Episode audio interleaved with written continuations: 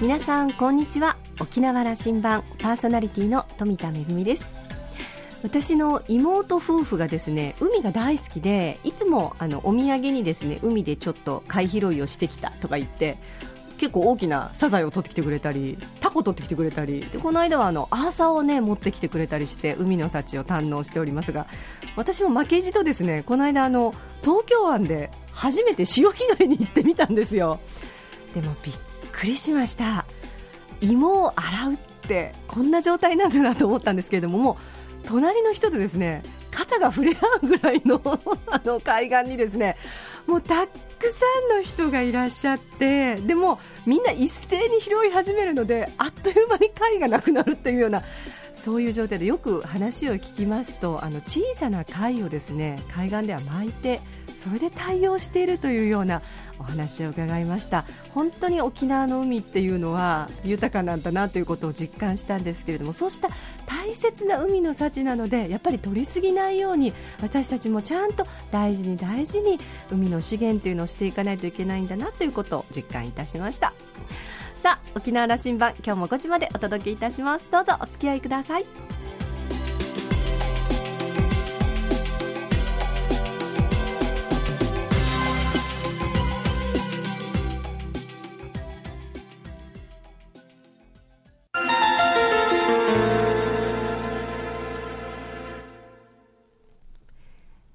港のどこかにあると噂のコーラルラウンジ。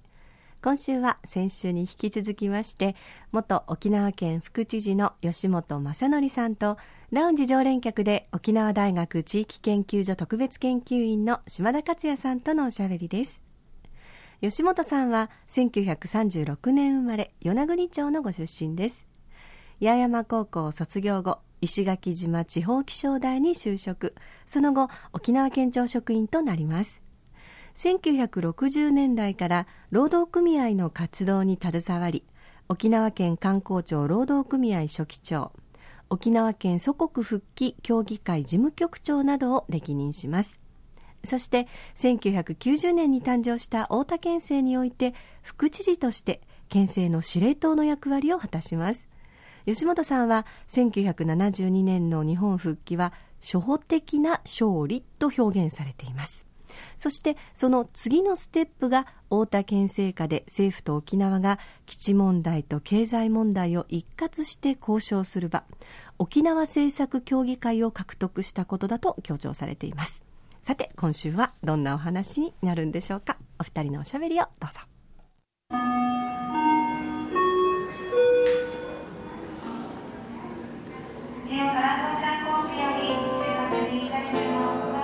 80年代その西目県政時代吉本さんは公務員としてその西目さんの政策にいくつかありますね。やってますね。えーっと企画調整室におりましたが、えー二次神経、えーですか、あの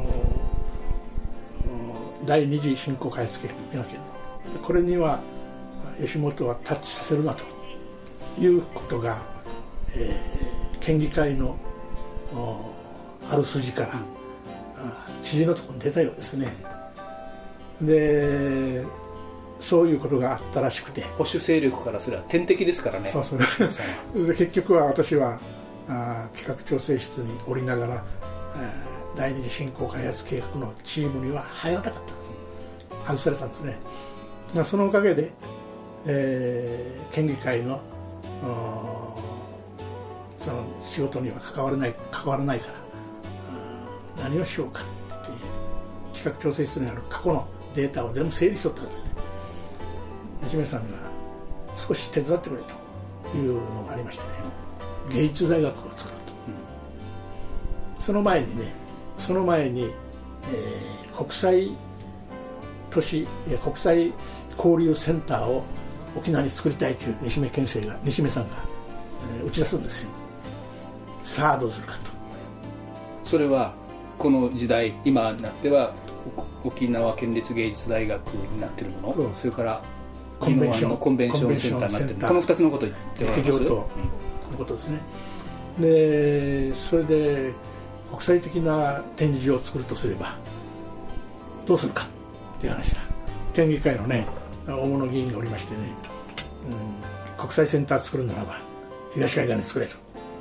合わせがいいぞという話になるわけだ、はい、でいやいや俺は俺はそれはダメだと、うん、朝日じゃダメですと。きらまに落ちる夕日それに向かってね、えー、今作りたいと。それが沖縄に一番大事だよ。と言ったんです。その時にね、えー、それがその話がきっかけでね実は東海岸と西海岸の論争が起こるんですよ。なぜ西海岸人間が多いのかと。なぜ東海岸少ないのかって話がねいろいろ論議がありましてね朝日がきついなという話と夕日が一番いいよという話がで結局は夕日が勝ったわけですよね。しかし吉本さんの話をやっぱり今聞いておくのはねこれから三十数年経って、今まさにそれやってるわけで、東海岸、今どうするかと、第二コンベンションセンターは東海岸だとなってる、これも決めて、これ成功させなきゃいけない。もう場所決まりましたよね、でまあ、それはそれでいいかもしれない、でそれはあの建物の中でやる会議だから、それはそれでいいですよ、しかし、コンベンションセンターとか、えー、展示場とか、なんとかっていうやつはね、やっぱりこの熱帯亜熱帯の地方では、夕方から人が集まるんですよ、催し物もね。でそのためにね、じゃあ、東南アジアで有名なあのコンベンションセンターの調査に行こうということで私が企画しましてね。当時の副知事。比嘉さんかな比嘉幹夫さんかなを団長にして部長クラスと課長クラス入れて56名でチーム作ってまずシンガポール。シンガポールですかね。シンガポールね。行ったさすがだと思ったね、うん。ええ。1980年代でもすでに始まっていますよね。チャンギもできてるし。えー、ですから。リリュウ・クアンユーが万有を振るってた頃ですね、はい。はい、でまあそういう流れが一つあって、うん、でそれからインドネシアまで行きました。うんあとどこだったかな？3か所ぐらい回りましたねで。帰ってきても場所は決まったんですね。であそこね一つ思い起こしてほしいんだが58号線今の50は昔の1号線から下基地だったんですよ、はい、そこの介護地なんですね。であそこをどう使うかっていうのは大変問題でね、えー、海が十分に使えるわけじゃないしね、えーまあ、そういう意味ではコンベンションセンター劇場等を作ることによって周辺をどう作り直していくとで私がもう一つ計画したのはこの夕日が落ちる、うん、このケラマとの間をヨットが、うん、流れるということも頭に置きながらあヨットハーバーを作るこれは小さいのは今ありますけどね。その規模じゃなくてもっと大きくね。今できてるものよりも大きい計画を、はい、そういう計画を持っていた。でそれからもう一つ大きいホテルをね2つぐらい入れると。でこれはまあ1つはできてるけどね。そういうことを一つ頭に置きながらあれ全体計画を作ったんですね。だから基地一条線から海の方のあの基地の跡地をどう使うかという非常に大事な。でこれね今日的にまた言えるんですね。2000今2016年ですからあと10年長くても10年。短くて78年後嘉手納稲賀の米軍基地が開くんですよ。それをどうするという話がありますね。例えば幕宮と平坦基地も開くんですよ、うん、もう本本来ならばもうすでに県庁あたりではチームを作ってね議論させながら東アジアの流れと沖縄をどうするかということをベースに考えるべきでしょそういう動きはまだ出てないようですね。弱いですか今は。弱いですねあの時はそのことをログインしたんです、うん、国際投資形成構想というのはそのことをベースに置いてる、うん、だから基地変換アクションプログラムとセットでしょ、うん、1995年6年に作ったやつですね。20年後2015年の末にはあの絵ができてるはずだ。完成されてるはずだ。去年でしたねそれは。そうですね、止まっちゃったですね20年間そういう意味で今コンベンションセンターの話をなさったのはその一番のあの入り口での実例としてあれはすごく意味があるということをおっしゃるわけですな。その通りです。ねそういう、うん、そういう将来を見通した東アジア全体の将来を見通した沖縄の在り方沖縄の位置可能性これをどう作るかということを一緒に考えていたということです。小さいながらも1980年代に西目県政下でそのことをやってたということが言えるわけですね。これを次に展開するでそこでその次に展開したのが90年代に国際都市形成構想といわれる沖縄全体をそういうモデルにしていけるかというプランをやっていく。入ってきたそれはあのコンベンションセンターを作るところからイメージが始まっていた、ね、まさにそのとですね。もう一つ県立芸術大学はあれはどうですか？このあの西銘知事が非常にこだわりましてね、うん、えー、なんとかしたいっていうことで、え、盛んに発言しとったようです。でそれをちょっと企画調整室の室長から耳にしまして面白いなと思ったんですね、ただ沖縄で芸術大学を作るっていうのはそう容易じゃないよと。大学を作るんですから、ね、じゃあカリキュラムをどうするかっていう論議から始まって学校どこに作るか始まってそれは考えなきゃいけないでしょ。でそういうのが一つ出た時に実は首里城復元の問題とね琉球大学が移った後で首里城をどうするかという問題とあのこのグランド、はい、あのあれをどうするのかという問題と那覇市があのグラウンドを使いたいという地域の要求を入れて残せという意見といくつか出とったんですよでこれ触るやつがいなかった、うん、で芸術大学作るっていう話が出た時に誰が担当するかっていう話になって結局やる人いなかったから。一番手の空いてるやつは吉本だと。で吉本係長クラスの出社で置いとってもしょうがないから承認させて室長されするから 課長されするから、えー、芸術大学準備室作れということになってね僕は課長さになって、えー、一つの事務所っていうかな課を担当することになった。でその時に、えー、どこに作るかっていう論議などは真正面から検討する課題になった。ただ芸術大学作るならばさ首里城の木にね、遠隔寺抜きに、ね、流体の池抜きに作る墓にいかんだろうというイメージがピンときたんですよ。じゃあどうするかと男子寮。あの流大の。あそこも含めて当面は使う。将来はもう一回作り直したらいいだろうという話でね。流大芸術大学準備室の仕事に入ったんです。ところが本格的な仕事を始まろうとする段階で私辞めさせられましてね。沖縄の労働組合の親分衆が寄ってたかって私の部屋に来ましてね芸大準備室に公務員辞めろと。沖縄このままじゃ大変だと。剣道協の事務局長やれと。要求されましてね。で考えてみるとまあそこそれも大変だなと思ってね。公務員で仕事で行くのか。一度公務員をもう外れて沖縄闘争にもう一回入って沖縄づくりを作り直していくのか。悩みましたけどね。どっちも沖縄づくりですけどね。そう。結果的には県道協が分裂寸前になっとったもんですから国政選挙参議院選挙を通じて分裂とったもんですからまあ労働組合をほったらかしてたら沖縄どうにかならどうにもならんですからね。沖縄闘争を再構築するっていう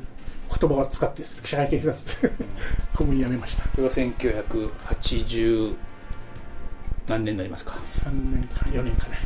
そしてうん西目県政は3期続きましてね、はい、で、えー、西吉本さんは多分その新しい県政の時代を作らなきゃいけないということをあの復帰教のあ県県庁を辞めて県労協に行く目的もそれだったんですね。労働組合のローカルセンターの事務局長という仕事は優れて沖縄の地域の政治活動などとの関連で言うならば本土とは違って重要な役割を果たさなきゃいけない。そういう意味では政党に対してもきちっとものが言えるしそういうポジションであるわけなんですね。で県議会の選挙とか市町村の区長選挙とかっていう部分にも必然的にこれ関わらざるを得ない。沖縄の今日あのあの時代の置かれた状況がね政治抜きには沖縄の将来作れないと。つありまして。あの頃の状況ということを今おっしゃられたんでそこで一回止まっていただく。1980年代というのは、えー、西目さんがあの保守県政として3期続くんですけど、はい、そのまま、まあ、2期目3期目を過ごすような頃で、ね、あの経済的にはあのこう振興計画は2期で、はい、まあ、格差本土との格差を縮めていくということのもとに突っ走りながら、えー、豊かになっていく沖縄ということをこうあの時をそう刻んでいくわけですけども基地問題に関してはこれは確かに止まった時期なんですね、はい、でそれに私は不満を感じていた。公務員の一人としても不満を感じていたしだから辞める理由もそういう要求がその仕事を担いでくれという要求がたくさんあったもんですからそれにも惹かれましてね結果的には沖縄闘争再構築という言葉はまさにそれなんですよね。一個だけそのその頃に西目純次という人はこのことに関してはどどう考えたんでしょうかね。基地問題に触れきれないという。西目さんの政治活動の原点は、えー、東大出て東京大学を出て外務省に入ってね1950年代ですよ外務省を通じて沖縄問題にかかっていこうというふうな目標を持っておったようです。それ日本政府の中枢から見ることができることができた。でところが1955年を前後して沖縄で土地闘争が起こるんです。米軍用地の強制収容金払う一括払いで買い上げみたいな形になる。それは反対だと。毎年賃金土地代払えというその米軍とのものすごい圧力が、争いが起こるんですよね。あれはすごいことだったんですよね実は。その米軍が一括で沖縄の土地をもう基地で収容したところは買っちゃうよと。そうです。そしたらもうじ今となればあれはもうアメリカのものになってたということ。をあそこを尻物狂いで沖縄は阻止したんですね、はい、それにその島国闘争という言葉がついたのはそこなんですね。でそれに対してそれを見て西目帰ってきた西目さんは東京からどの子も行っておれないということで帰ってくるそして沖縄で政治活動に入る。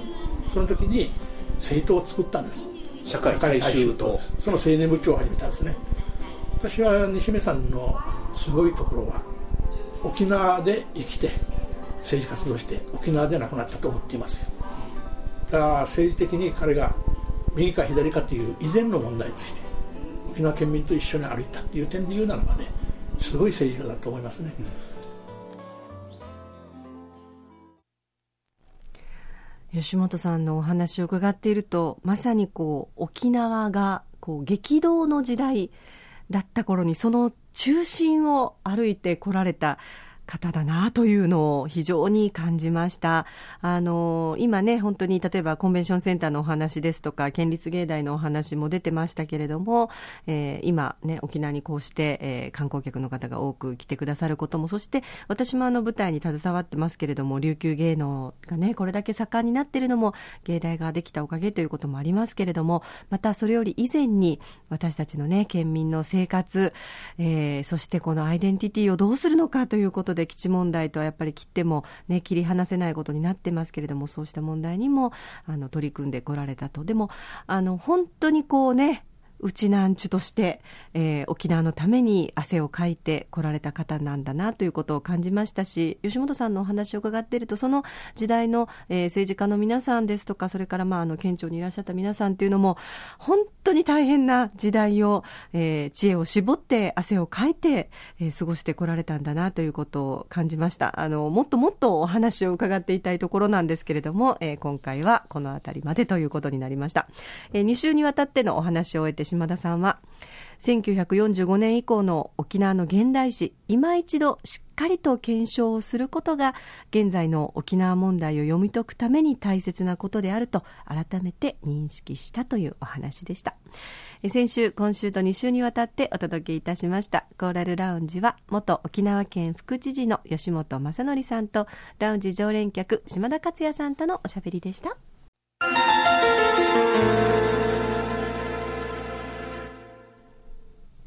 めぐみのあしゃぎだよりのコーナーです。このコーナーではよく舞台のご案内をね、ご紹介させていただいておりますけれども、ズバリ皆さん、組踊り鑑賞されたことありますか？ディレクターが首を横に振っておりますけれども、ちょっとやっぱり敷居が高いなってこう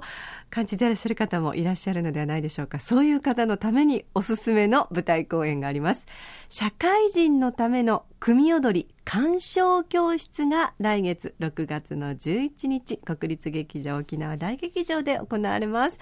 皆さん、あの、シンデレラのお話はご存知ですよね。シンデレラのお話を組踊り版にいたしまして、あの、観客の皆さんを交えてですね、組踊りの歴史とか、それからこういうところを見たらいいんですよ。こういうところが鑑賞のポイントですよというのを楽しくご紹介するという組踊り版のシンデレラがあります。これね、あの、シンデレラももちろん出てくるんですけれども、かっこいい王子様ですとか、それからあの、怖いママ母、ものすごい怖いんですけれども、で、あの、魔法使いがですね、案内役となりまして、皆様を組踊りの世界へとご案内をいたします。第1部はこの組踊り版のシンデレラで、第2部が本格的な組踊り二道的打ち、玉城長君の5番の作品の中から二道的打ちの、えー、上演があります。第1部、第2部ということで、あの、まあ、皆さんにですね、鑑賞用の解説書をですね、あの、イラスト付きで分かりやすい、あの、解説書を観客の皆さんにプレゼントがありますし、それからあの、字幕表示がありますので、劇中のセリフが分からない方でも、字幕で十分にお楽しみをいただけます。えー、社会人のための組踊り鑑賞教室は、6月の11日土曜日、午後、えー、2時から国立劇場沖縄の大劇場で行われます。チケットは098-871-3350 871-3350国立劇場沖縄チケットカウンターにお問い合わせください。めぐみのあしゃぎだよりのコーナーでした。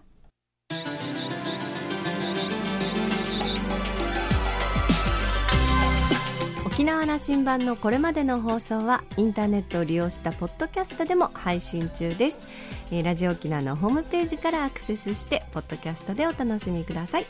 それから私富田恵やコーラルラウンジ常連の島田克也さんのブログやフェイスブックでもさまざまな情報を発信中ですのでぜひこちらもお時間になるときにチェックしてみてください。